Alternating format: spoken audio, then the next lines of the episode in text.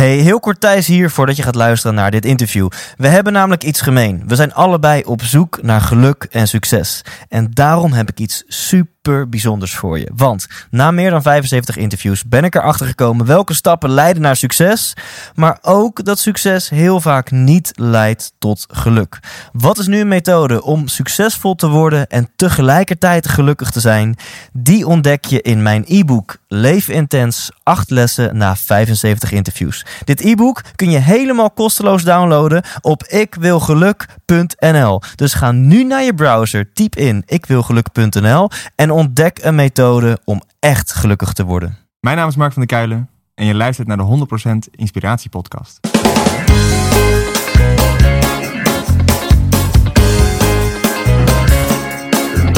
Hey, wat goed dat je luistert. Hij staat weer voor je klaar. Je wekelijkse dosis inspiratie is weer daar. De allerleukste gasten geven al hun kennis prijs. Met je veel te blije host, hij praat je bij. Zijn naam is Thijs. Thijs,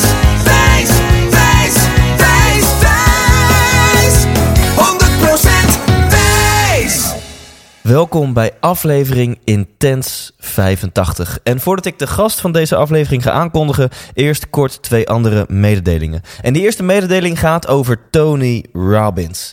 Je hebt zijn naam ongetwijfeld voorbij horen komen in deze podcast. Veel van mijn gasten hebben het over hem. Ik heb zelfs een keer een Tony Robbins special opgenomen.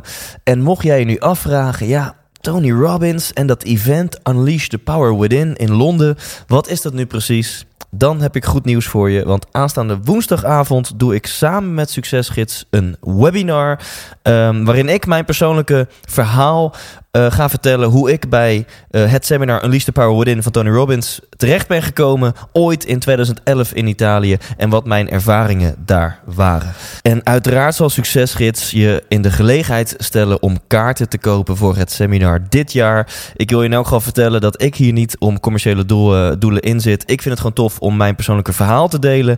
En als je aan de hand daarvan denkt, wauw, gaaf, ik wil ook kaarten kopen, moet je dat vooral doen. En als je aan de hand daarvan denkt, nou, niks voor mij, dan moet je ook vooral geen kaarten kopen. Wil je dit webinar volgen? Aanstaande woensdagavond 7 maart om half acht 's avonds. Ga dan naar succesgids.nl slash webinar Thijs. Check anders even de show notes, daar staat het ook in. En de andere mededeling gaat over mijn eigen show, die op 21 maart dit jaar helemaal uitverkocht is. Wil je daar kaarten voor winnen, dan kan je deze week nog op thijslindhout.nl je e-mailadres achterlaten. En in de aflevering van volgende week maak ik dan vijf winnaars bekend die gewoon twee kaarten hebben gewonnen. Dan het allerbelangrijkste. Mark van de Kuilen. Ik heb Mark ontmoet tijdens het Event Summit in de Amsterdam Rij. Dat was uh, slechts een weekje of twee geleden. Um, wij worden allebei geboekt via despreker.nl. En wij mochten daar allebei op de talent stage een half uurtje praten. En Mark praatte uh, na mij. En um, ik was meteen gegrepen door zijn verhaal. Hij vertelde namelijk dat hij een militair was en in 2006 in Afghanistan werd hij geraakt door een kogel waardoor allebei zijn benen geamputeerd moesten worden. En weet je, ik heb nu al veel te veel verklapt, want in deze podcast gaat Mark uitgebreid dit verhaal vertellen. En waarom wilde ik Mark per se in mijn podcast hebben en waarom vind ik het een eer dat hij ja heeft gezegd? Dat is omdat we maken allemaal shit mee in het leven. En voor iedereen persoonlijk is die shit significant. Maar hoe we daarmee omgaan en wat voor betekenis we daaraan geven, dat doet iedereen op een andere manier. In deze podcast wil ik je vragen om te luisteren naar hoe Mark met shit omgaat. Want ik denk dat het amputeren van beide van je benen, dat je dat wel als shit kan omschrijven. Luister naar hoe hij, de, um, hoe hij hier een betekenis aan heeft gegeven, hoe hij het leven hierna heeft opgepakt. En wellicht haal je hier een les of inspiratie voor je eigen leven uit. Als je geïnspireerd raakt en je wil Mark een keer boeken, dan kan dat via despreker.nl. Maar nu is die helemaal voor jou in de 100% Inspiratie podcast. 100% Thijs. Tegenover mij Mark van der Kuilen, 30 lentes jong. Hier bij, uh, bij ons op kantoor in Amersfoort. En ik had je een klein beetje voorbereid. De eerste vraag die ik voor jou heb is: wat wil je worden als je later groot bent? Ja, als ik later groot ben, dan wil ik worden. Uh, ik heb werkelijk geen idee wat ik wil worden. Ik ben heel benieuwd wat er op mijn pad komt over wat ik later, totdat ik later groot ben. Wanneer ben je groot? Ja. Mezelf, denk ik. Of blijven. Ja. Je zou misschien je, jezelf steeds meer willen worden. Is dat misschien wat je zegt? Ja. Ja, ja, mezelf. Gelukkig. Met wat ik dan ook aan doen ben. Ik heb geen specifiek doel in mijn leven. Eigenlijk. Alles wat ik wilde doen, heb ik tot nu toe al gedaan. Dus ik ben benieuwd wat er nog meer Ja. op, op mijn pad komt. Ik, ik vind je antwoord heel geruststellend. Ik ben toevallig net zelf geïnterviewd. En toen eh, dacht de dame in kwestie van... misschien is het wel leuk om Thijs te confronteren met zijn eigen eerste vraag. Dus ik kreeg hem ook naar mijn kop geslingerd. En ik reageerde ongeveer hetzelfde zoals jij. Van ja, Ja. eh, worden, weet ik veel, eh, mezelf. En misschien is het leven wel een, een, een, een zoektocht naar steeds meer connectie met jezelf... en jezelf steeds beter leren kennen. Zie, ervaar jij dat zo? Kijken wat er gebeurt als je iets doet. Ja. Dat is het vooral. Ik ben tot nu toe altijd van het ene in het, in, van het ene in het ander, andere Gerold? gerold. Nu letterlijk en figuurlijk dan. Ja. En eh, ik heb er misschien een, een godsvertrouwen in dat het altijd wel goed komt, wat er dan ook gebeurt. Dus wat, wat gaan we doen? Ja, geen idee. Als ik iets leuks Ja. op mijn pad komt, dan spring ik erin en dan ga ik, er, ga ik ervoor. Ja. Nou ja, en door mijn bril als geluksprofessor, zeg maar, verklap je nu al volgens mij een belangrijk ingrediënt van hoe jij in het leven staat. En dat Ja. is dat je, denk ik, heel snel in actie komt. Dat je heel snel denkt van, hé, dit vind ik wel leuk, ik ga het uitproberen. Ja. En kijken wat er gebeurt. Ja. Ja. Dat is niet altijd even handig. Dat deed ik dus vroeger ook. Als ik een doosje lucifers vond en zo. Ja, ja, dan ga ik iets mee doen. Kijken wat er gebeurt. Ja. Dan gebeurt er wel eens wat. ja, en tegenwoordig ja, ben ik dan 30. Hè? Ben je volwassen? Ben je wat oud? Denk je wel eens ergens over na. Maar ondertussen heb ik nog wel het idee van als er iets op mijn pad komt. En ik denk, oké, volgens mij vind ik dit leuk. Dan spring ik erin en dan ga ik ervoor. Wat er dan ook uitkomt. En, en dit is voor jou, voor jou is het logica, vanzelfsprekendheid. Van ja, als je op mijn pad komt, dan doe ik het gewoon. Ja. En ik ben heel benieuwd, kan je, kan je die mindset ontleden? Van, van wat, wat zeg jij dan tegen jezelf, waardoor je zo makkelijk in actie komt? Of, of hoe denk jij over het leven of bepaalde dingen, waardoor het voor jou een vanzelfsprekendheid is om er gewoon maar in te duiken? Misschien denk ik niet te veel. Misschien is dat het wel. Kijk, mooi antwoord. Ik denk dat ik. eh, ja. Mijn buik zegt op een gegeven moment: hé, hey, volgens mij moet je hier iets mee. Of volgens mij. Vind je dit leuk? En dat is toch genoeg? Als ik het idee heb dat ik dit leuk vind of leuk ga vinden, dan kan je er toch induiken. Dan kan je het alleen maar onderzoeken of het daadwerkelijk zo is dat je het leuk vindt. Ja, je zegt heel mooi, mijn buik zegt dat. Dus Ja. Het is niet je hoofd of andere mensen. Maar als je buik zegt, Nee, mijn vriendin moet ook altijd heel hard lachen. Als ik, dan kom ik weer thuis met iets. Dan zeg ik, nou, ik ben nou weer iemand tegengekomen en dit is vet. En dan begint ze alweer keihard te lachen. En dan ziet ze de bij alweer aankomen. Dan ga ik weer, dan spring ik weer ergens in. En dan ben ik weer ergens lid van. En dan moet ik weer allemaal dingen doen daarvoor. Weet Ja, je, ja, dat is, ja, dat is, ja. eh, ja. Ja, en tot nu toe heeft me dat heel veel gebracht eigenlijk. Dus ik heb er vertrouwen in dat dat eh, zo blijft gaan. Dus wat wil ik laten worden? Eh, dit, Ja. mezelf. En, en, en misschien is dit ook wel de manier waarop jij bent omgegaan met een eh, bijzondere gebeurtenis in je leven. Want we kunnen nog uren hierover filosoferen, wat Ja. ik dolgraag doe. Ehm, en jij hebt ook een heel bijzonder levensverhaal. Mhm. En ehm, ik vind het heel leuk om dat met mijn luisteraars te delen. Dus zou je misschien eens wat kunnen vertellen over jouw levensloop? Hè? Dat- Dat je, de, je hebt na een tijdje een studie gekozen. Na een tijdje koos je voor een bepaalde richting qua beroep. Ehm, welke keuzes heb je gemaakt en hoe is jouw leven verlopen? Ja, nou ja, die studie, dat is eh, even blijven liggen daarbij. Want eh, na de middelbare school dacht ik, wat wil ik nou eigenlijk doen? En toen wist ik het ook al niet. En toen had ik dus het idee opgevat dat ik eh, misschien wel het, het leger in wilde. Dat ik militair zou willen worden. En toen dacht ik, nou oké, een goede vriend van mij. Michiel was, was militair op dat moment. En die kwam thuis met verhalen dat ik dacht, oké, dit is, volgens mij wil ik dit ook.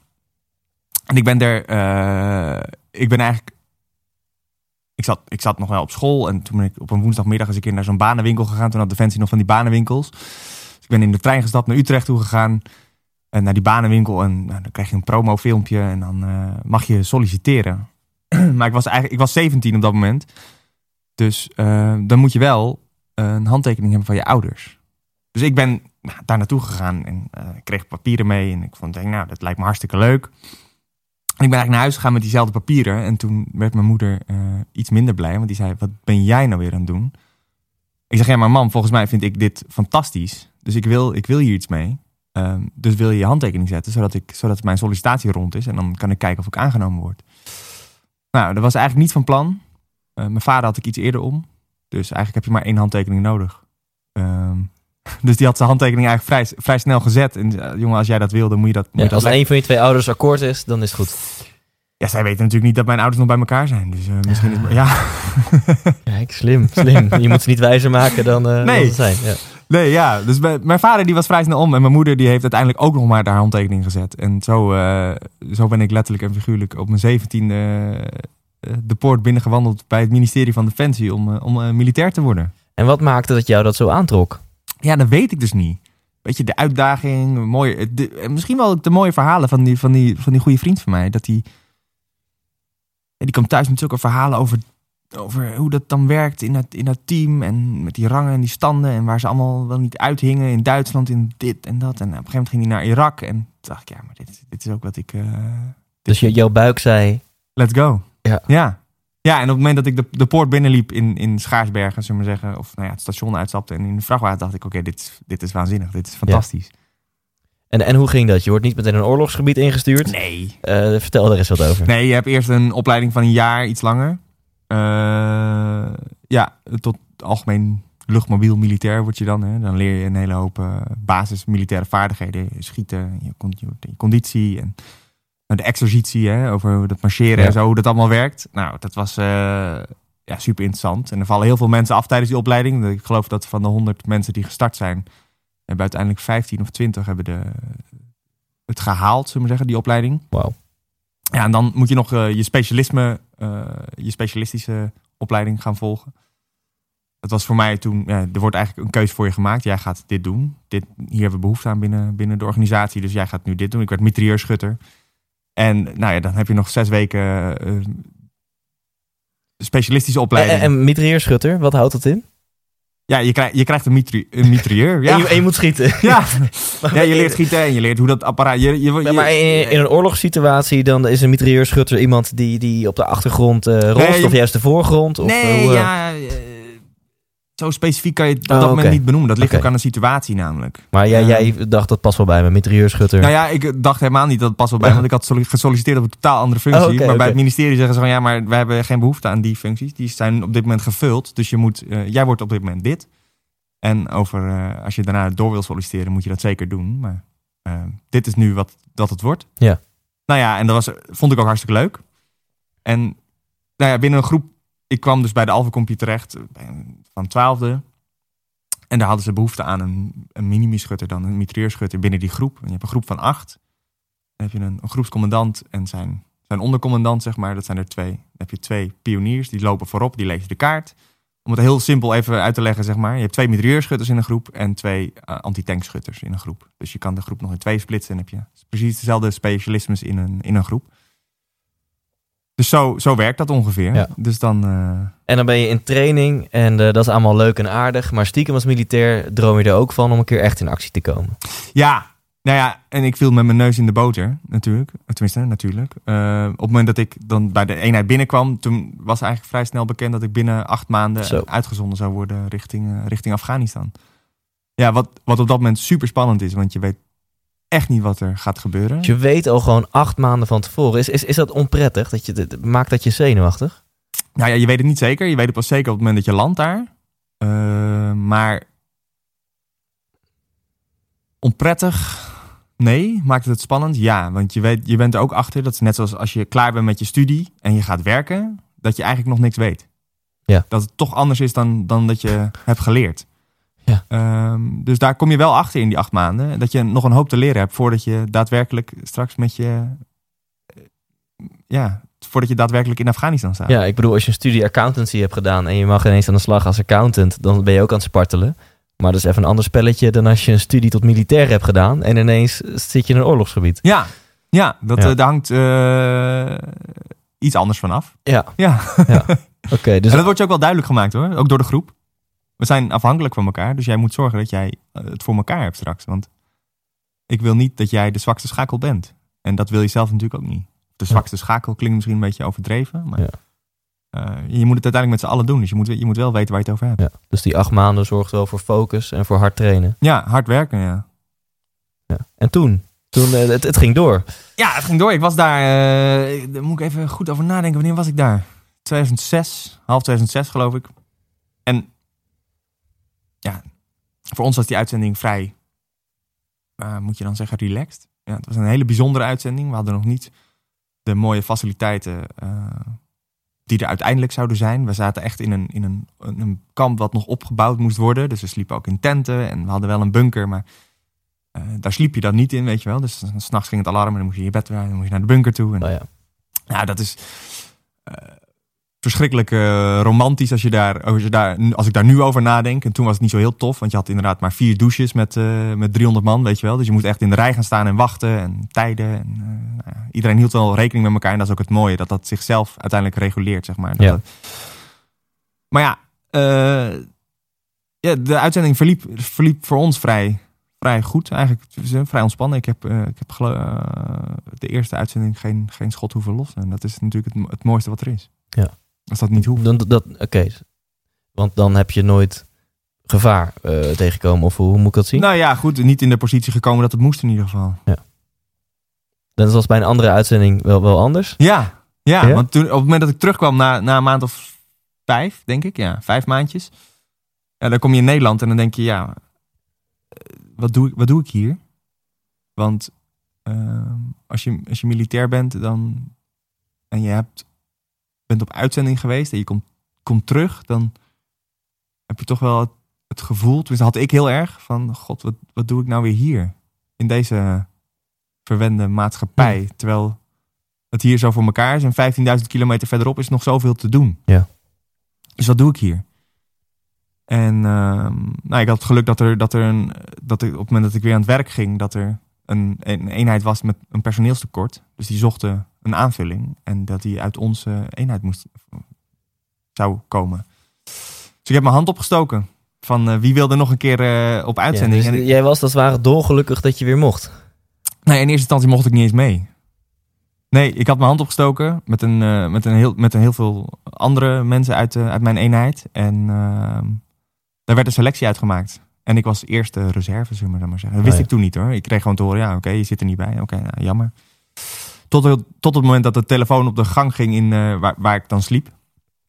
En dat was mijn, uh, was mijn luitenant en die zei, je moet even naar de kapitein. Dus ik dacht nog, oh, tjee, wat heb ik nou weer gedaan, weet je wel? Je komt niet zomaar bij, die gaat je niet zomaar naar zich toe laten komen om... Ik denk, nou, ik heb weer wat, wat, wat geflikt wat weer niet mocht of zo, weet ik veel.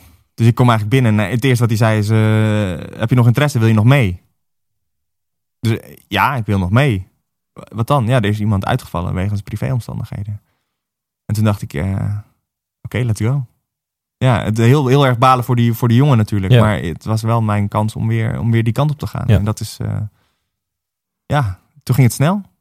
Yes, en toen had je geloof ik een, een, een missie waarbij je de vijand wil uitlokken om hun Ja. coördinaten te... Ja, ja, ja, ja. Nou ja, goed, we zijn uh, na anderhalve maand ongeveer gingen we, gingen we inderdaad een, een operatie in om, om het dorp te verkennen eigenlijk.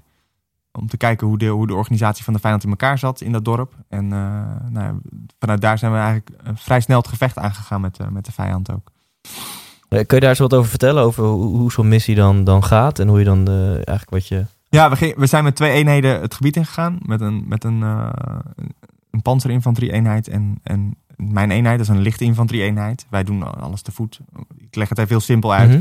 En zij, zij werken met van die grote rupsmachines, zeg maar. En zo hebben we het dorp in, in tweeën verdeeld. En normaal gesproken trek je dan uh, gelijk op. En dan ga je dat dorp door om alle vijand naar achter te drukken, in ieder geval. Om ze, om ze weg te krijgen uit het, uit het, uit het gebied. Um, ja, wij hadden vanaf, vanaf minuut één echt heel veel weerstand, zeg maar. Wij, wij, wij, moesten heel hard vechten om van het ene huis naar het andere huis te gaan. En um, de andere eenheid had het vrij rustig. Die hadden minder weerstand. Dus Ja. die, die zijn eigenlijk veel verder in het dorp terechtgekomen dan dat wij dat konden. Um, nou, en om, om het normaal gesproken, zeg maar, ga je op linie. Dus dan kom je in één lijn uit op het dorp, zodat je Ja. de volgende dag weer verder kan. Want s'nachts, s'nachts vechten is toch, is toch moeilijk. En helemaal in een gebied wat je niet helemaal precies kent. En de vijand wel. Dus dan moet je, dat moet je ook niet willen. Dan heb je een, Mhm. een achterstand.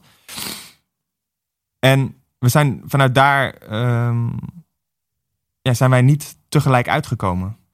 Waardoor wij uiteindelijk ehm, tegenover elkaar, ongeveer schuin tegenover elkaar, terecht zijn gekomen met de vijand tussen ons in. En dat wist je op dat moment niet. Nee, op dat moment wist, was ik daar niet van op de hoogte. Ehm, ik, ja, sommige mensen wel. En een hele hoop onduidelijkheden. Ja. Ja. Nou ja, zo is het ook. Uiteindelijk uh, hoefde ik... S'nachts zijn we er, tegen het vallen van de schemering... hebben we de verdediging ingericht. En ben ik even, even gaan slapen. Want je bent gewoon moe na zo'n dag. Ja. En ik hoefde op dat moment niks te doen. Ik ben gaan slapen en een, en een collega van mij heeft me wakker gemaakt om... Uh, met het verhaal dat we zouden worden aangevallen door de vijand. Nou, uh, via de, de ICOM, zeg maar, de afluisterapparatuur, konden wij het, de, de gesprekken van de vijand een beetje meeluisteren. Aan de hand van een tolk wordt er dan zeg maar, verteld wat er ongeveer over die lijn heen gaat bij hun. En wij zouden worden aangevallen. Dus wij moesten allemaal in de, in de verdediging zeg maar, klaar om, uh, om, om die, die aanval op ons in ieder geval af te wenden. Zeg maar. En op het moment dat ik de, mijn slaapzak uitkom en, en naar buiten loop, wordt er gevraagd door een collega van... Goh, wil jij uh, wat munitie meebrengen naar boven? Nou dat is prima. Dus ik ben naar voren gelopen, heb de munitie gepakt die ze nodig hadden. En ben aan de andere kant van het, van het gebouw, zeg maar, met een mooi plat dak... met hoge muren waar je mooi achter kon zitten... gaan opgeklommen. En daar kwam ik een collega tegen die ik op dat moment nog niet kende. Die was een begeleider van de Afghaanse eenheid. En ik vroeg eigenlijk aan hem van, goh, uh, waar is de Bravo groep? Die zei, ja, die zit daar 20 meter verderop. En hij stond achter een hoge muur. Daarna had je een stukje niks. En de Bravo groep waar ik dan moest wezen, die stond weer achter zo'n hoge muur. En op dat moment heb ik de oversteek gewaagd en, en werd ik inderdaad beschoten. En ben, ja, ik ben daar gevallen. Ik had in eerste instantie niet precies door wat er aan de hand was. En uh, op het moment dat ik rechtop... Dus, want het was op een dak? Ja, op een dak, ja. En jij denkt, ik waag de oversteek? En van de, van, ja, er werd, er werd wel wat heen en weer geschoten tussen de vijand en ons. Dat, dat vertelde die collega aan mij. En op het moment dat ik de oversteek eigenlijk waag, word ik beschoten. En ik denk, shit, ik moet omdraaien en terug. Want de, de afstand naar de Bravo groep was maar nog hoe, te ver. Hoe bizar is dit? Want we, we gaan allemaal wel eens een potje paintballen of zo op een, Ja. op een bachelor party. Maar dit is gewoon de real deal. Er wordt gewoon echt geschoten. Ja. Het is gewoon leven of dood. Ja. het- Denk je niet heel veel over na op nee, dat moment, dus op hoor. dat moment zit je in je rol, in je focus. En ehm, Ja, de- op dat moment is het is niet angst wat je, wat je drijft. Eh, niet wat je drijft. Je, hebt het, je neemt het wel mee en dat is maar goed ook. Want als je geen angst zou kennen, dan eh, zou het niet goed komen. Mhm. Eh, je bent je ook bewust van wat er gebeurt, maar niet... Het heeft op dat moment geen impact op je. Wauw. En dat is, de, ik bedoel, die hele dag ging al zo. Dat je, dat je de kogels weer om je oren kreeg en dat je van, van kamer naar kamer ging. En nou ja, ja dat is ook wat je, wat je wil. Ja, dat is misschien, ja. Dit is, Ja. dit is wel de Champions League als militair. Ja, precies. Ja, Ja, dat Als je voetballer wordt, dan wil je ook in de Eredivisie spelen. Ja. En als je militair wordt, wil je dat ook. Ja. Ja. Ja. En toen, dus jij waagde die oversteek en Ja, je en- merkte, fuck, volgens mij word ik beschoten. Ja, nou, dat wist ik wel zeker, dat ik beschoten werd. En ik wil eigenlijk omdraaien en ik val. En ik denk, ach, serieus, nog serie waarom val ik op dit moment, weet je wel? Nu de kogels om mijn oren vliegen, ga ik op mijn bek. Echt super dom. En ik probeer op te staan en het lukte niet. En op het moment dat ik rechtop ga zitten om, eh, om te kijken waar ik aan vast zit, zie, zie- kijk ik eigenlijk tegen mijn eigen voetzolen aan. En denk ik, eh, ik, ben, ik ben geraakt. Maar je kijkt tegen je eigen voetzolen aan. Wat, Ja. hoe, hoe, hoe, nou ja, als je het normaal probeert, lukt het niet. Dus ik wist wel dat, het- dat het goed mis was in ieder geval. Ja, Ja. Ja. Dus ja, dan, dan slaat wel de paniek toe. Want dan heb je dus door dat je daadwerkelijk geraakt bent door een van de projectielen die je net lang zag vliegen. Ja. Ja. je, je, je, je vertelt het zo ja, droog bijna, van ik keek omlaag. Eh, pijn, weet je wel? Het- Ja, weet, je wat het mooie is van, van pijn? Of van het menselijk lichaam, denk ik dan. Ik, heb- ik bedoel, ik ben geen arts, maar, of eh, psycholoog of psychiater, maar ik weet dat het pijn heeft gedaan, maar ik zou niet meer weten hoe het voelt. En dat is ook het mooie, Ja. denk ik. Ik weet dat het pijn heeft gedaan, verschrikkelijk waarschijnlijk, want ik, eh, maar hoe dat nou precies voelt, geen idee. Nee. Nee. Maar als je terugdenkt aan dat moment, dan denk je... Dan kan je nog heel goed de verbazing herinneren. Van, oh, en, ook de angst van shit, ik ben geraakt. Ja, maar help, je kan niet meer helpen. Maar je kan niet meer zo goed herinneren dat je dacht... Dit doet hels veel pijn. Nee, nee, helemaal Nee. niet zelfs. Nee. Oké, en, en ehm, wat is er gebeurd? Ja, die, die collega die ik dus echt twee, nou, twee seconden daarvoor heb, heb leren kennen, of die mij in ieder geval de weg wees, die, die, heeft mij, eh, die is naar me toegekropen. Want op dat moment begon ik natuurlijk te schreeuwen en te roepen van help, help, help, ik moet hier weg. Want, eh, en op dat moment dat de vijand dat hoorde, zijn die natuurlijk ook Die hebben flink het vuur geopend. Dus we lagen zwaar onder vuur op dat moment. Die is naar mij toegekropen en die heeft mij in ieder geval eh, met gevaar voor zijn leven, heeft hij mijn leven weten te redden door mij achter, achter dekking te trekken in ieder geval. Om mij uit, de, uit de lijn van het vuur, vuur te halen. Ja. Ja, vanaf daar is het heel snel gegaan. Ben ik van het, van het dak afgehaald met hoe dat dan ook gaat. Ik bedoel, eh, je, je kan vrij weinig zelf en je bent best wel zwaar. Je Ja. hebt munitie bij je, je hebt een, een scherfvest, een kogelvrij vest, zeg maar, heb je, heb je aan. Ik bedoel, als je 21 bent, eh, topfit, je, je weegt al gauw eh, 85, 90 kilo. Nou, dan heb je nog zoveel spullen bij je, dus je bent meer dan 100 kilo, wat ze even weg moeten slepen. Eh, van het dak afgehaald en op de grond werd ik eigenlijk op dat moment weer, kwam ik bij. En eh, ben ik binnen een uur afgevoerd en kwam ik in, in Tiké, in uh, Tarinkot, uit in het, in het ziekenhuis. En daar eh, konden ze kijken wat er echt met je aan de hand was. Ehm, ja, ik ben daar direct geopereerd en eigenlijk zijn, zijn daar beide benen direct ook geamputeerd, want dat was geen, uh, geen redden meer aan. Ja. Ja, en, en hoe, waar, misschien moet je het niet over hebben hoor, maar Nee, ja. wat is er dan technisch gebeurd? Waar ben je door geraakt? En, en, Ik- en, en wat voor kogel kan er gewoon voor zorgen dat je benen dusdanig verbrijzelen dat, dat ze geamputeerd moeten worden? Ja, eh, wat, eh, nou, ik kan je wel vertellen wat voor, kogel, wat, wat voor kogel dat precies kan doen. Dat zijn er heel veel. Maar deze, eh, dit was een 25 mm, dus dat moet je vergelijken als je het, als je het vertaalt naar, een- naar, naar een normaal mensenleven, zeg maar, met een dartpijl. Zo ziet het er ook uit. Hij is, hij is ook ongeveer net zo lang en net zo groot als een dartpijl. Ehm, ja, het is, het is waarschijnlijk geen direct hit geweest. Dus ik ben niet echt geraakt door, dit, door, die, eh, door die kogel. Want dan, dan hadden ze er gelijk al eraf geweest. Maar omdat een kogel ronddraait, ontstaat er een soort luchtbubbel om een, om een kogel heen.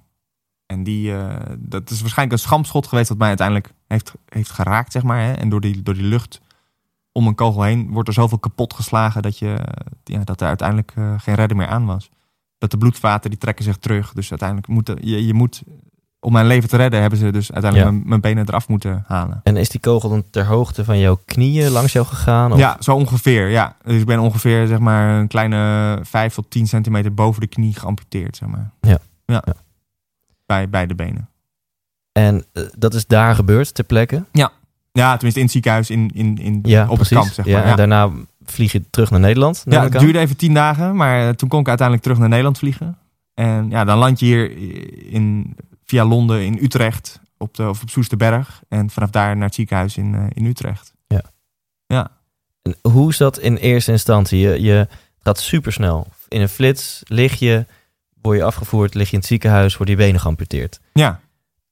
Hoe zit dat met verwerking en, en besef en realisatie? Wat, wat, Ja, wat gebeurt op er? dat moment, heb je op dat moment nog helemaal geen, geen weet van. Ik wist toen ook niet wat er was gebeurd. En hoe het is gekomen. En het eerste wat je eigenlijk wil is gewoon terug naar huis. Want je wil naar je moeder toe. Dat is de, de, de, de basisreactie van de Ja. mens, denk ik dan altijd maar. Tenminste, die had ik heel erg. Ik wil gewoon terug naar huis. En Ja. dat kon niet. Ehm, dus ja, verwerking ben je, ben je niet mee bezig. Je bent eigenlijk aan het overleven op dat moment. Dus de gedachte van holy fuck, mijn benen heb ik niet meer. Hoe gaat mijn leven verder verlopen? Nee, dat is op dat moment is Dat dat, is- niet relevant. Dat is helemaal niet relevant. Nee. Overleven en naar mama is relevant. Ja.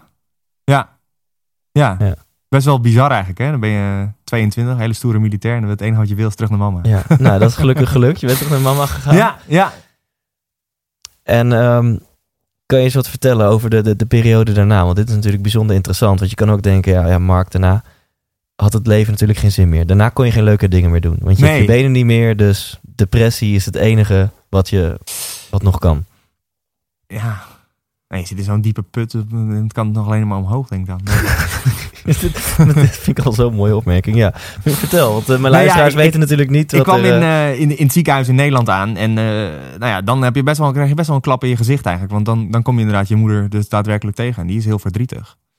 En dan denk je ook wel, shit, weet je, wat heb ik nou weer? Wat heb ik nou weer gedaan? Ehm, en ik werd in die tijd nog heel veel geopereerd. Dus ik ben echt, eh, om de dag werd ik, werd ik geopereerd. Dus je bent Ja. ook nog aan het overleven. En dan mag je weer niet eten, want je wordt die dag nog weer geopereerd. En ik had een, een bacterie bij me uit het, uit het buitenland. Dus waardoor ik geïsoleerd op een kamer lag. En eh, als laatste geopereerd mocht, moest worden die dag. Want daarna moet de hele operatiekamer weer schoongemaakt worden. Omdat je dus een bacterie bij je hebt. Ehm, ja, dus je bent heel blij met alle familie en vrienden die op dat moment langskomen. Ehm, maar ja, je bent nog niet echt bezig met hoe gaat mijn leven nou. Je bent wel heel erg verdrietig van, ja shit, wat kan ik nou nog in mijn leven? Ja. Tot een week of drie dat ik in het ziekenhuis lag, dat, dat de generaal Berlijn bij mij langskwam om, eh, om mij te vertellen inderdaad dat, dat het eh, friendly fire was geweest. Of ja, niet, niet de vijand die mij heeft beschoten, maar eh, blijkbaar de eigen troepen aan de overkant van het dorp. Ehm, toen werd ik pas echt heel erg boos. Joh. Want toen dacht ik, ja, maar ehm, hoe, hoe bestaat dat dat dat kan? Maar het is wel in die nacht ook geweest dat ik wel heb bedacht van, goh, weet je, ehm, het resultaat ver- verandert niet. Hoe, hoe veerkrachtig is het dat je binnen een paar uur van mega kwaad, wat 100% te begrijpen is, binnen een paar uur ga je al naar bijna acceptatie. Zo van, ja, maar weet je, ik kan wel boos worden, maar het resultaat verandert Ja, niet. maar, eh, ja, dat is Dat- het. Want het heeft ge- totaal geen zin om mijn energie in die boosheid op dat moment te stoppen. Want ik had nog wel genoeg te doen. Ja, het, het- je hebt helemaal gelijk. Ja. En het is heel bewonderenswaardig dat, dat, dat je het ook in de praktijk brengt. Ja. Ja, dat weet ik niet. Of dat bewonderenswaardig is. Of dat je... Ja, ja ik, dat zeggen meer mensen tegen me. Maar ik vraag me altijd af, waarom, waarom zou je nog druk maken over, over iets wat, wat je totaal geen invloed meer op kan uitoefenen. Maar waarom je niet focust op waar je wel invloed op kan uitoefenen. En dat is, dat is een, een, een lang gelukkig leven wat dat ook in gaat houden. Weet je? Want dat was op dat moment wel heel onzeker. Want ja, ik lag op dit moment op, in, in- op dat moment nog in mijn bed. Ik, kon, ik was blij als ik rechtop kon zitten. En dan werd, dat kon niet te lang, want dan werd ik al duizelig. Ja. Ehm, dus je had hele kleine overwinningen die op dat moment al eh, best wel een ding waren. Weet je, ik weet nog goed dat ik voor het eerst uit bed mocht en dat ik in een stoel mocht gaan zitten. Die naast mijn bed dan stond, weet je wel. Ehm, maar dat, dat heeft wel veel gedaan op het moment dat ik dacht van oké, dit is nu de situatie en eh, eh, ik ga wel kijken wat er gebeurt of zo. Want ehm, op dat moment begonnen mijn wonden wel te herstellen en kon ik een week later of, ja, naar, naar het revalidatiecentrum. En jij besloot, ik ga me focussen op dingen waar ik wel invloed op uit kan oefenen. En wat betekende dat voor jou? Wat ja, op dat moment wilde ik alleen maar lopen. Punt. Wat wil je doen? Ik wil leren lopen, want dat is wat ik niet meer kon. Dus ik wilde, ik wilde weer terug naar, naar die 1, Ja. 1 meter 92. Ja. Ja. Ik wilde eh, op prothese leren lopen. Dus nou, dat heb ik, eh, dat heb ik lang gedaan. Daar heb ik lang op, eh, op gefocust. Dat was best wel veel voor nodig. En ehm, dat ging niet heel makkelijk. En het heeft ook lang geduurd. Dus ik kon daar eh, genoeg, genoeg in kwijt in ieder geval. Mijn tijd helemaal. En eh, het is ook gelukt, moet ik zeggen. Ik, ik kon lopen, kan lopen. Ik weet niet of ik het nog steeds kan namelijk. Mhm. Want ik doe er echt helemaal niks meer mee. Want na, na twee jaar dat ik echt, echt ben gaan lopen, heb ik, heb ik, eh, nou, kon ik maximaal 1500 meter lopen, denk ik. Met een wandelstok of twee. En ben ik ook achtergekomen van ja, weet je, dit is niet functioneel meer. Want ehm, op het moment dat ik, dat ik ga staan, ben ik gehandicapter op, dan op het moment dat ik in mijn rolstoel zit. En het, het, het was jouw neefje, toch? Die, of een, het was het een, Ja, ja, ja, met kerst was dat. Ja, ik moest toch ook aan mijn familie laten zien dat ik, eh, dat ik, dat ik inderdaad kon lopen. En die begon elkaar te janken. Die was op dat moment kleine neefje. heel klein. En Ja. die, eh, die had mij nog nooit zien, zien staan. Die is geboren op het moment dat ik in Afghanistan zat. Dus die Ah, kent ja. mij alleen maar zitten. Ja. Ja. Ja, dus die, eh, die vond het maar niks. En toen dacht ik bij mezelf, ook, ja, maar eh, wat ben ik eigenlijk aan het doen? Eh, eh, Je dacht, in die rolstoel kan ik 10 kilometer afleggen op een dag. En ja, en kan ik de koffie meenemen en kan ik koffie mensen, voor mensen halen. Terwijl als ik ga lopen, dan, dan moet ik mensen dingen voor me laten doen. Want ik kan, ik kan het Ja. zelf niet. Ja. Dus in hoeverre eh, ben je gehandicapt als je in je rolstoel zit? Terwijl als je loopt, misschien mensen jou aan... Tenminste, mensen zien dat je staat. Dat is voor de perceptie van andere mensen heel anders dan dat voor mezelf op Ja. dat moment. Want ik was gehandicapter op het moment dat ik Ja, dat ik liep. Ja. Terwijl dat voor andere mensen juist het idee was van, oh, hij kan weer wat. Ja. dus doel gehaald. Je wilde graag kunnen lopen. Check. En toen was je veerkrachtig genoeg om te bedenken, ja, maar dit, dit is het Dit niet. rendeert niet. Dit is Nee, dit totaal rendeert niet. Nee. dit is totaal niet functioneel. Ja. Ja. Dus ik ben, eh, ik ben lekker gaan zitten eigenlijk. Ja. Ja. Ik heb me wel mijn doel nog gehaald. Dus ik ben lopend de poort uitgegaan daar. Ja, kijk. En ik ben eh, in de auto gestapt, heb, me, heb mijn benen uitgetrokken. Ja. En eh, nou ja, niet meer aangeraakt eigenlijk. En toen dacht je, welke sporten kan Ja. ik nog doen? Nou ja, ondertussen was ik natuurlijk wel gaan sporten. En als militair sport je heel veel. Dus ik, Ja. miste, ik miste best wel wat eigenlijk in mijn leven. Want ik denk, ja, sporten, fitness is, is prima. Maar het was niet mijn grootste hobby. Dus wat kan ik nog meer? En ik kreeg eigenlijk een clinic van het Nederlands team. In, in het revalidatiecentrum. eh rolstoelbasketbal. En toen dacht ik, ja, maar dit is, dit is wel echt een hele leuke sport. Dus ik ben gewoon een club gaan zoeken in, eh, nou ja, dat was in dit geval in Ermelo. Kon ik, eh, kon ik terecht bij een club. Om, eh, om te kijken of ik dat nou echt leuk vond. Nou, teamsporten, teamsporten vind ik sowieso leuker dan individueel. Mhm. Eh, voor individueel ben ik misschien ook niet gedisciplineerd genoeg. Dus ik dacht, nou, eh, dit is fantastisch. En die sport is ook fantastisch. Dus ik ben daar, ben daar lekker in doorgegaan. En daar bleek nog een soort van talent voor te hebben ook. Kijk, kijk. ja. Wat, hoe, hoe is jouw basketbalcarrière verlopen? Eh, ja, goed. Nee, ik ben begonnen in Ermelo. En eh, dat was hartstikke leuk. En ik ben op een gegeven moment... ehm, ben ik naar de bondscoach gegaan van... Goh, kan ik niet bij jullie wat meetrainen? Het Nederlands team had op dat moment een fulltime trainingsprogramma Papendal.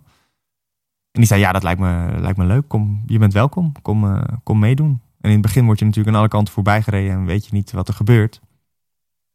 Ehm, maar ik vond het wel heel leuk. En dat heb ik twee jaar eh, een beetje op die manier gedaan. Of nou ja, ik werd, ik werd natuurlijk wel beter. Ik werd steeds beter, maar ik was niet goed genoeg voor de, voor de Nederlandse Mhm. top. Dus ik mocht wel mee met een eindtoernooi, maar ik mocht vooral op de bank zitten. En als de wedstrijd al gewonnen of verloren was, mocht ik nog even twee minuten in het veld in. En hoe was dat? Ehm, ja, het was aan de ene kant heel, heel mooi. Omdat je, ik had wel het gevoel dat ik weer deel uitmaakte van een team in ieder Ja. geval. Dat ik, eh, dat ik eh, ergens bij hoorde.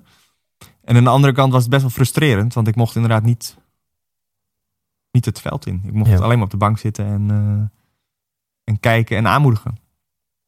En dat veranderde wel na, na 2012 in Londen. Waar we ons niet voor hebben geplaatst als heren. Maar wel als de, onze Nederlandse dames wel. En daar ben ik naartoe gegaan met een, met een vriend van mij. En daar, ehm, en daar, ontstond, daar ontstond voor mij wel echt een, eh, echt een droom. En dat is dat ik, eh, dat ik ook de wereldtop wilde behalen in het, in het rolstoelbasketbal.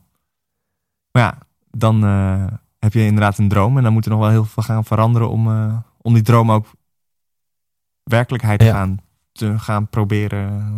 eh, Ja, die, om die droom te verwezenlijken. ja, ja. Ja, en, dat- en ook eh, financieel ben ik heel benieuwd. Kan je dan je geld verdienen met basketbal? Of moet je daarnaast nog je, je uren maken om, om, om geld te verdienen? Ehm, nou, in het begin heb ik, heb ik het nog gecombineerd met werk. Maar na 2012 heb ik gezegd van oké, ik, ik had mijn, mijn baan. Ik ga me fulltime focussen op, op dit. Nou ja, ik kon dat op dat moment nog, nog betalen. Dus dat was... Gek. Ja, dat was- ja oké. Man on a mission. Let's go. Ja. Fuck it. Let's go is jouw woord volgens mij. Dan- als jij denkt let's go, dan eh, ga je er ook echt voor. Ja. Ja. Nou ja, goed, er moesten, er moesten nog wel wat dingetjes veranderen. Ik bedoel, eh, ik, ik moest echt snel beter gaan worden. Ja, Want anders dan... en hoe eh, doe je dat? Wat ja, wat is heel daar veel trainen. voor? Heel Ja. veel trainen en heel veel werken. En snoeihard, snoeihard werken ervoor. En, en heel veel kijken naar andere mensen en wedstrijden. En online is natuurlijk fantastisch. Kan je heel veel volgen. Dus je kan ook zien wat andere mensen... En, en heel veel trainen, wat houdt dat letterlijk in? Neem ons eens mee in jouw weekschema in die tijd. Ehm, nou ja, in die, nou ja, als je dan als je 2014 een beetje zo gaat bekijken, tussen 2013 en 2014, eh, betekende dat gewoon. Ik had ondertussen een, een, contract aangeboden gekregen in, Duit, in Duitsland, ja. Een profcontract, dus ik mocht daar eh, mijn geld mee gaan verdienen met rolstoelbasketbal in Duitsland, Frankrijk, Italië, Spanje kun je, gaat er wel wat geld in om. Of tenminste, ja, nou ja, goed, je, je moet niet bedenken dat je er rijk van wordt, maar eh, je kan in ieder geval leven. Ja. Ehm, was het zo dat ik op maandag, dinsdag, woensdag trainde in Arnhem met het Nederlands team. Dat hadden we met elkaar afgesproken, want ik was niet de enige die die droom had om naar Rio te gaan. Maar dat hadden we met het hele team. En ehm, daarvoor moet je heel veel samen zijn. Dus op maandag, dinsdag, woensdag waren wij samen als Nederlands team. Trainden wij gezamenlijk op Papendal. Twee keer per dag. En dan ging ik op woensdagmiddag, stapte ik in de auto samen met, eh, met, een, met een ander teamgenootje uit het Nederlands team ook. Speelden wij samen bij een club in, in Hamburg. En daar eh, reden we naar, naar Hamburg toe. En dan trainen we donderdag, vrijdag. eh, of woensdagavond, donderdag en vrijdag trainen we met de club. Speelden we op zaterdag of zondag een wedstrijd. En dan reden we vervolgens weer terug naar huis om op maandag, dinsdag, woensdag weer op Arnhem, in, op Papendal te kunnen trainen. Om, Dus zeven dagen per week trainen. Ja, zes, zeven dagen per week soms. En, eh, en voor de rest gewoon heen en weer pendelen. En dat is niet ideaal, dat pendelen, weet je. Maar dat was op dat moment nodig om, om wel het beste uit, uit, uit mezelf en uit het team te halen. Ja. En is het gelukt, Rio? Ja, dat is gelukt. 2015 hebben we ons, eh, hebben we ons voor het eerst in 12 jaar als heren geplaatst in ieder geval. Om, eh, voor de Paralympische Spelen, ja. Ja, dat was fantastisch. Ja, dat Ja. was waanzinnig. Ja, dat was toch wel Weer gewoon check in the box, weet je wel, droom die je realiseert. Ja. Ja, daar ben ik ook nog best wel trots op, moet ik zeggen. Dat we dat als ja. team, eh, Ja, als team voor elkaar hebben gekregen om ons, eh, om ons weer te plaatsen. Ja. Ja. Ja. Hoe, hoe was dat, eh, om aan de Spelen mee te doen? Ja.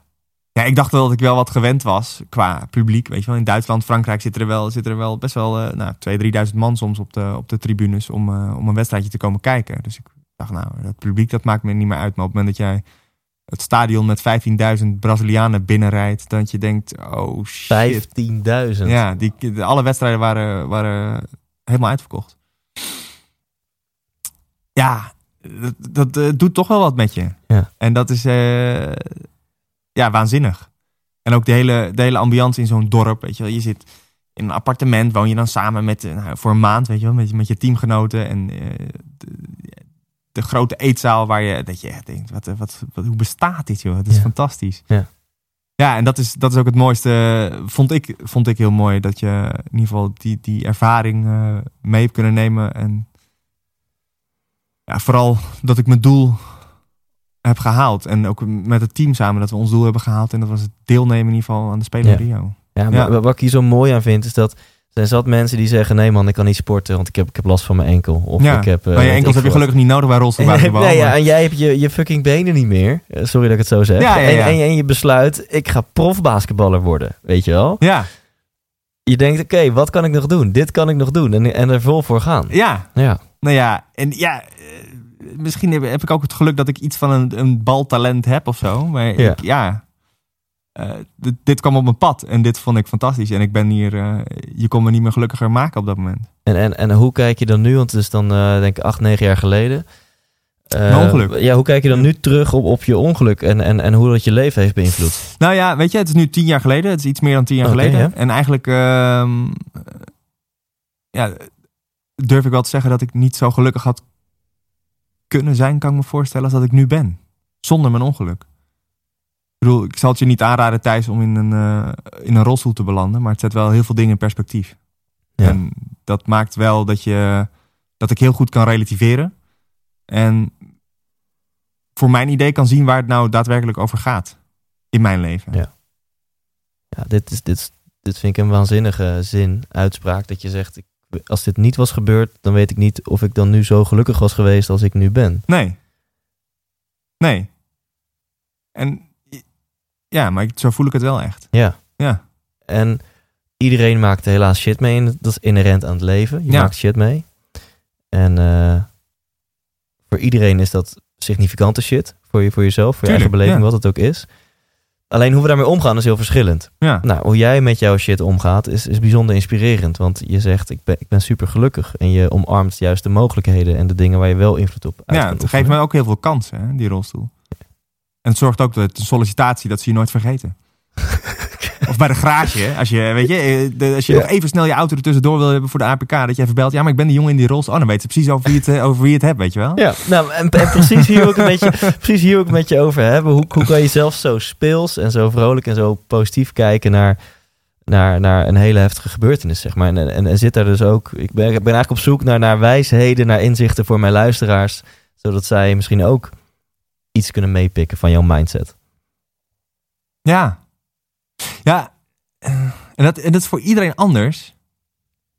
Maar zoals Johan Cruijff ooit een keer heeft gezegd, hè, elk nadeel heeft zijn voordeel. Is, zit er aan, aan mijn nadeel, dat het feit dat ik niet meer kan lopen, want dat is eigenlijk het enige nadeel wat ik dan heb, zitten ook heel veel voordelen. Ja.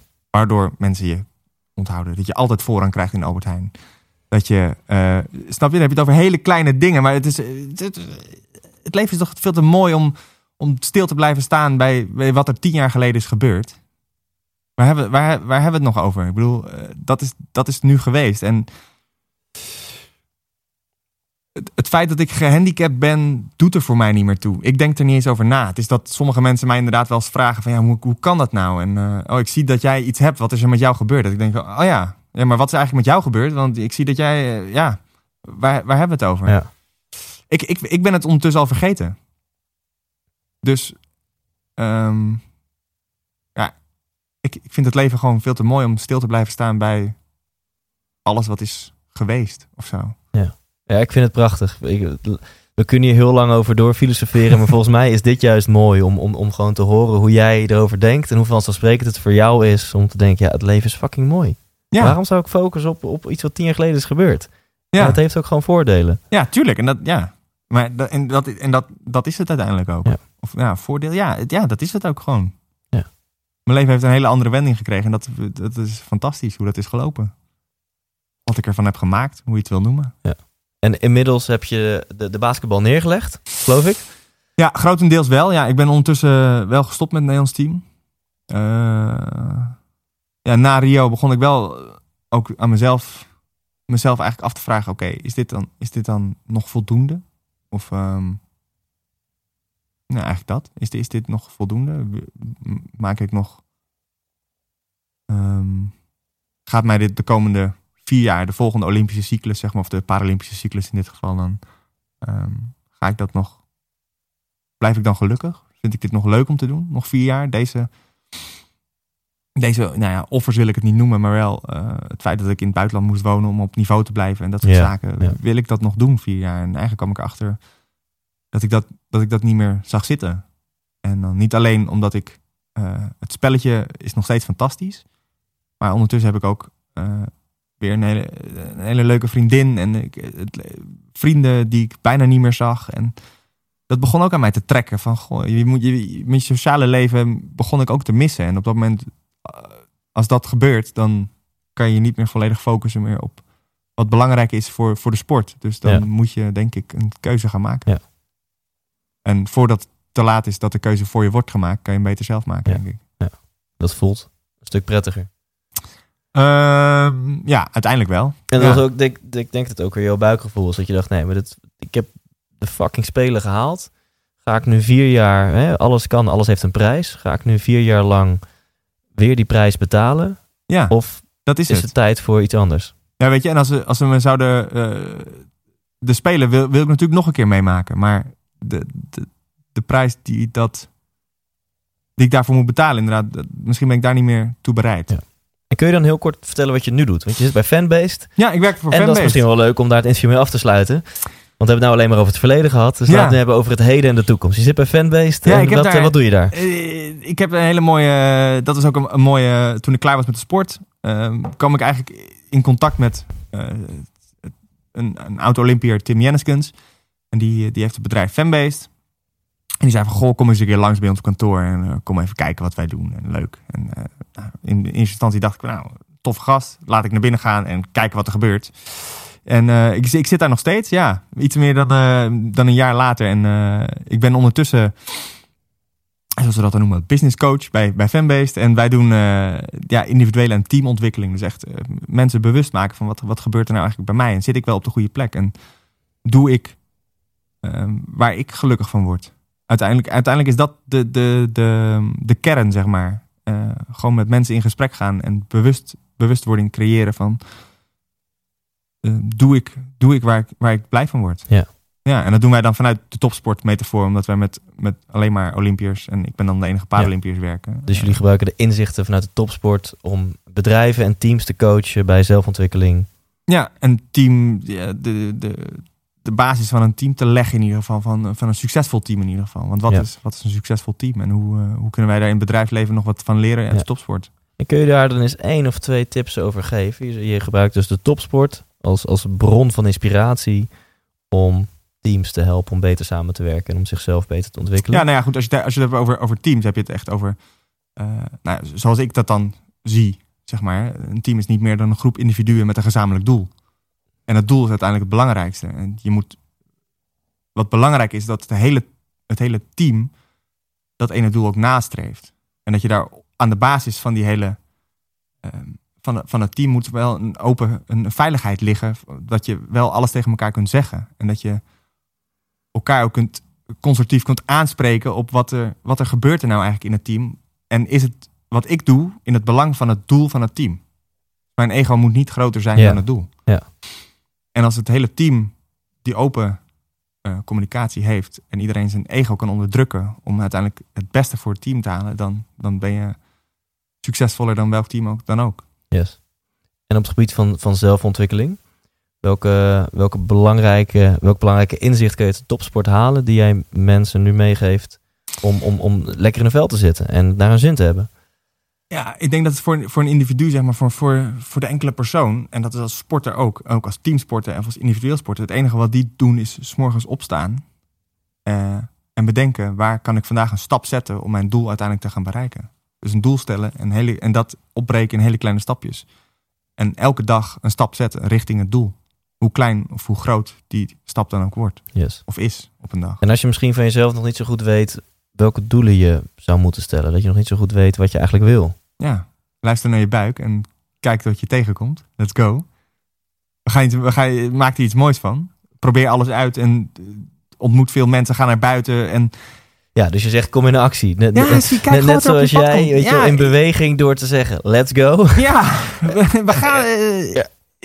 Heel eerlijk, ik, ik weet ook niet wat ik over tien jaar doe. Maar ik ga wel naar buiten en ontmoet mensen zoals jij ineens. En nu zit ik hier in een of andere radiostudio met jou een podcast te maken. Ja. Hoe, hoe vet is dat? Ja, Dat is toch waanzinnig? ja. Ja. Same here. Ja, heel tof. dat vind ik ook wel mooi. Dat je, we begonnen natuurlijk ook mee, hè, van wat, hoe je dus later groot bent. Ja, je- over tien jaar kan je gaan lopen plannen. Maar je kan het ook niet doen. En ehm trial and error en blijf gewoon je buikgevoel volgen. En, en, en duik ergens volledig in als je iets leuk lijkt. Ja, en misschien grijp je bek. En Ja. misschien komt er iets fantastisch uit. Ja. Ja. Maar ik denk, als je, als je keuzes blijft maken op die manier... Ben ik van overtuigd. Als je keuzes blijft maken op die manier... Dan komt er altijd wel weer wat anders op je Ja. pad. Als, je, als het blijkt dat het niet werkt. Dus, dus mogen we misschien soms iets meer keuzes maken vanuit het hier en nu. Of vanuit waar, waar heb ik nu zin in in mijn leven. Dan dat we keuzes gaan maken waar wil ik staan over vijf jaar. Ja. En natuurlijk is die vijf jaar planning...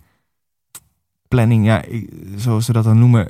Ik denk ook wel eens, wat, ja, wat zou ik dan willen over vijf jaar? Ik heb werkelijk geen idee. Ik kies nu wat ik leuk vind. En ik Ja. hoop dat ik over vijf jaar dat nog steeds doe. Tof. Ik, hij voelt voor mij goed. Ik vind het een mooie. Ja, het is veel lekkerder om nu te zijn. En, en, en te dansen met de, de, de interesses en talenten die je hebt. En daardoor hele mooie mensen te ontmoeten en mooie dingen mee te maken. Ja. En waar dat naartoe beweegt, dat zien we wel. Go with the flow, ja. Ja. Mooi. Mag ik je onder spot zetten? Mark? Ja, blijkbaar. Ja. Daar heb ik je al flink zenuwachtig voor gemaakt. Ja, ja, ja, ja, Dus, eh, ja, nou gaat hij komen. Oké, komen ze. En je mag dus, nou je mag, je moet meteen antwoorden eh, vanuit je intuïtie, vanuit je buikgevoel. Ja, waar- precies. Waar, waar jij denkt, ja. Stad of dorp? Dorp. TV of Netflix? Netflix. Gevoel of verstand? Gevoel. Praten of luisteren? Luisteren. Boek of podcast? Boek. Sinterklaas of kerst? Kerst. Bier of wijn? Wijn. Drank of drugs? Drank. Jong en onbezonnen of oud en wijs? Jemig.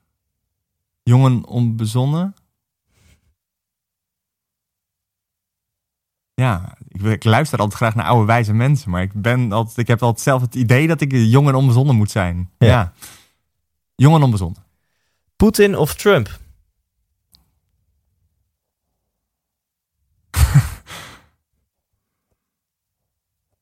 Trump. Die is nog enigszins voorspelbaar. Gaan we naar een paar muziekvragen. Klassieke muziek of death metal? Klassieke muziek. Justin Bieber of Justin Timberlake? Justin Timberlake. Beatles of The Stones? Beatles. Nooit meer seks of nooit meer muziek? Nooit meer muziek? Van, vanuit je tenen, met pijn in je hart. Ja. Ehm, Ferrari of Tesla? Ferrari. Wintersport of strandvakantie? Strandvakantie. Nederland uit en er nooit meer in? Of Nederland in en er nooit meer uit? Nederland in en er nooit meer uit. Eén dag koning of één dag weer kind? Eén dag weer kind. En tot slot, Mark, is er een vraag die ik had moeten stellen, maar niet gesteld heb. Wat kost een duikboot? Wauw. Is dit... dit is de eerste die opkomt of dit is werkelijk nee, iets oh, waarmee ik dacht dat het ook nog een on-the-spot vraag was. Nee. Ja. Oh, nee, Nee. nee. eh, jij wil graag weten wat een duikboot, duikboot kost. Ja, ik ben heel benieuwd wat een duikboot kost. En dat, we- weet je dat? Nee, Nee, nee ik ook geen niet. idee. Jeetje. Dat zijn wel levensvragen die je eventjes dan aan het einde Ja. van het interview nog eventjes eh, naar mijn luisteraar gooit. Nee, eh, nee, volgens mij heb je alles gevraagd wat je Als mensen weten wat een duikboot kost, mail het naar thijs.thijslindhout.nl en dan eh, kan ik het doorsturen naar jou. Super. Hey, tof. Bedankt voor je inspiratie en je waanzinnige verhaal. En ik weet zeker dat dit mensen gaat raken en eh, inspireren. Jij bedankt dat ik hier mocht zijn. Super. Tot. 100% wijs! Yes, bedankt voor het luisteren naar deze aflevering. Als je Mark wil boeken als spreker, dan kan dat via despreker.nl. En mocht je ondergetekende, oftewel Thijs Lindhout willen boeken als spreker, dan kan dat ook via despreker.nl. Dus check vooral even de pagina van Mark en de pagina van mij op despreker.nl. Heb ik nu al vaak genoeg despreker.nl gezegd? Volgens mij wel. Eh, dan nog kort even de twee eh, mededelingen die ook in deze intro zaten. Twee gratis weggevertjes. Allereerst een webinar. Ga naar succesgids.nl slash webinar En eh, dan ben je er aanstaande woensdagavond gewoon bij. Ehm, een webinar helemaal over Tony Robbins Unleash the Power Within. Waarin ik mijn persoonlijke verhaal ga vertellen. En als jij ehm, nog meer gratis dingen wil en je wil kaarten winnen, dan kan dat gewoon op thijslindhout.nl. Download je mijn e-book, dan gaat jouw e-mailadres in de hoge hoed. En wellicht hoor jij dan in de intro van de podcastaflevering van volgende week dat jij gewoon twee tickets ter waarde van 50 euro hebt gewonnen voor de Thijs Show op 21 maart. Ah, Oké, genoeg mededelingen. Leef intens en tot volgende week. Hey, Thijs hier nog even heel kort. Als je dit interview hebt geluisterd, dan ben je net zo'n gelukstijgertje als ik. En dan is er maar één ding wat je nu het allerbeste kunt doen. Namelijk gaan naar ikwilgeluk.nl, want daar download je helemaal kosteloos mijn e-book en ontdek je wat wel en niet gelukkig maakt. Oftewel, bespaar jezelf een hele hoop ellende van het zelf proberen uit te vogelen en ga nu naar ikwilgeluk.nl.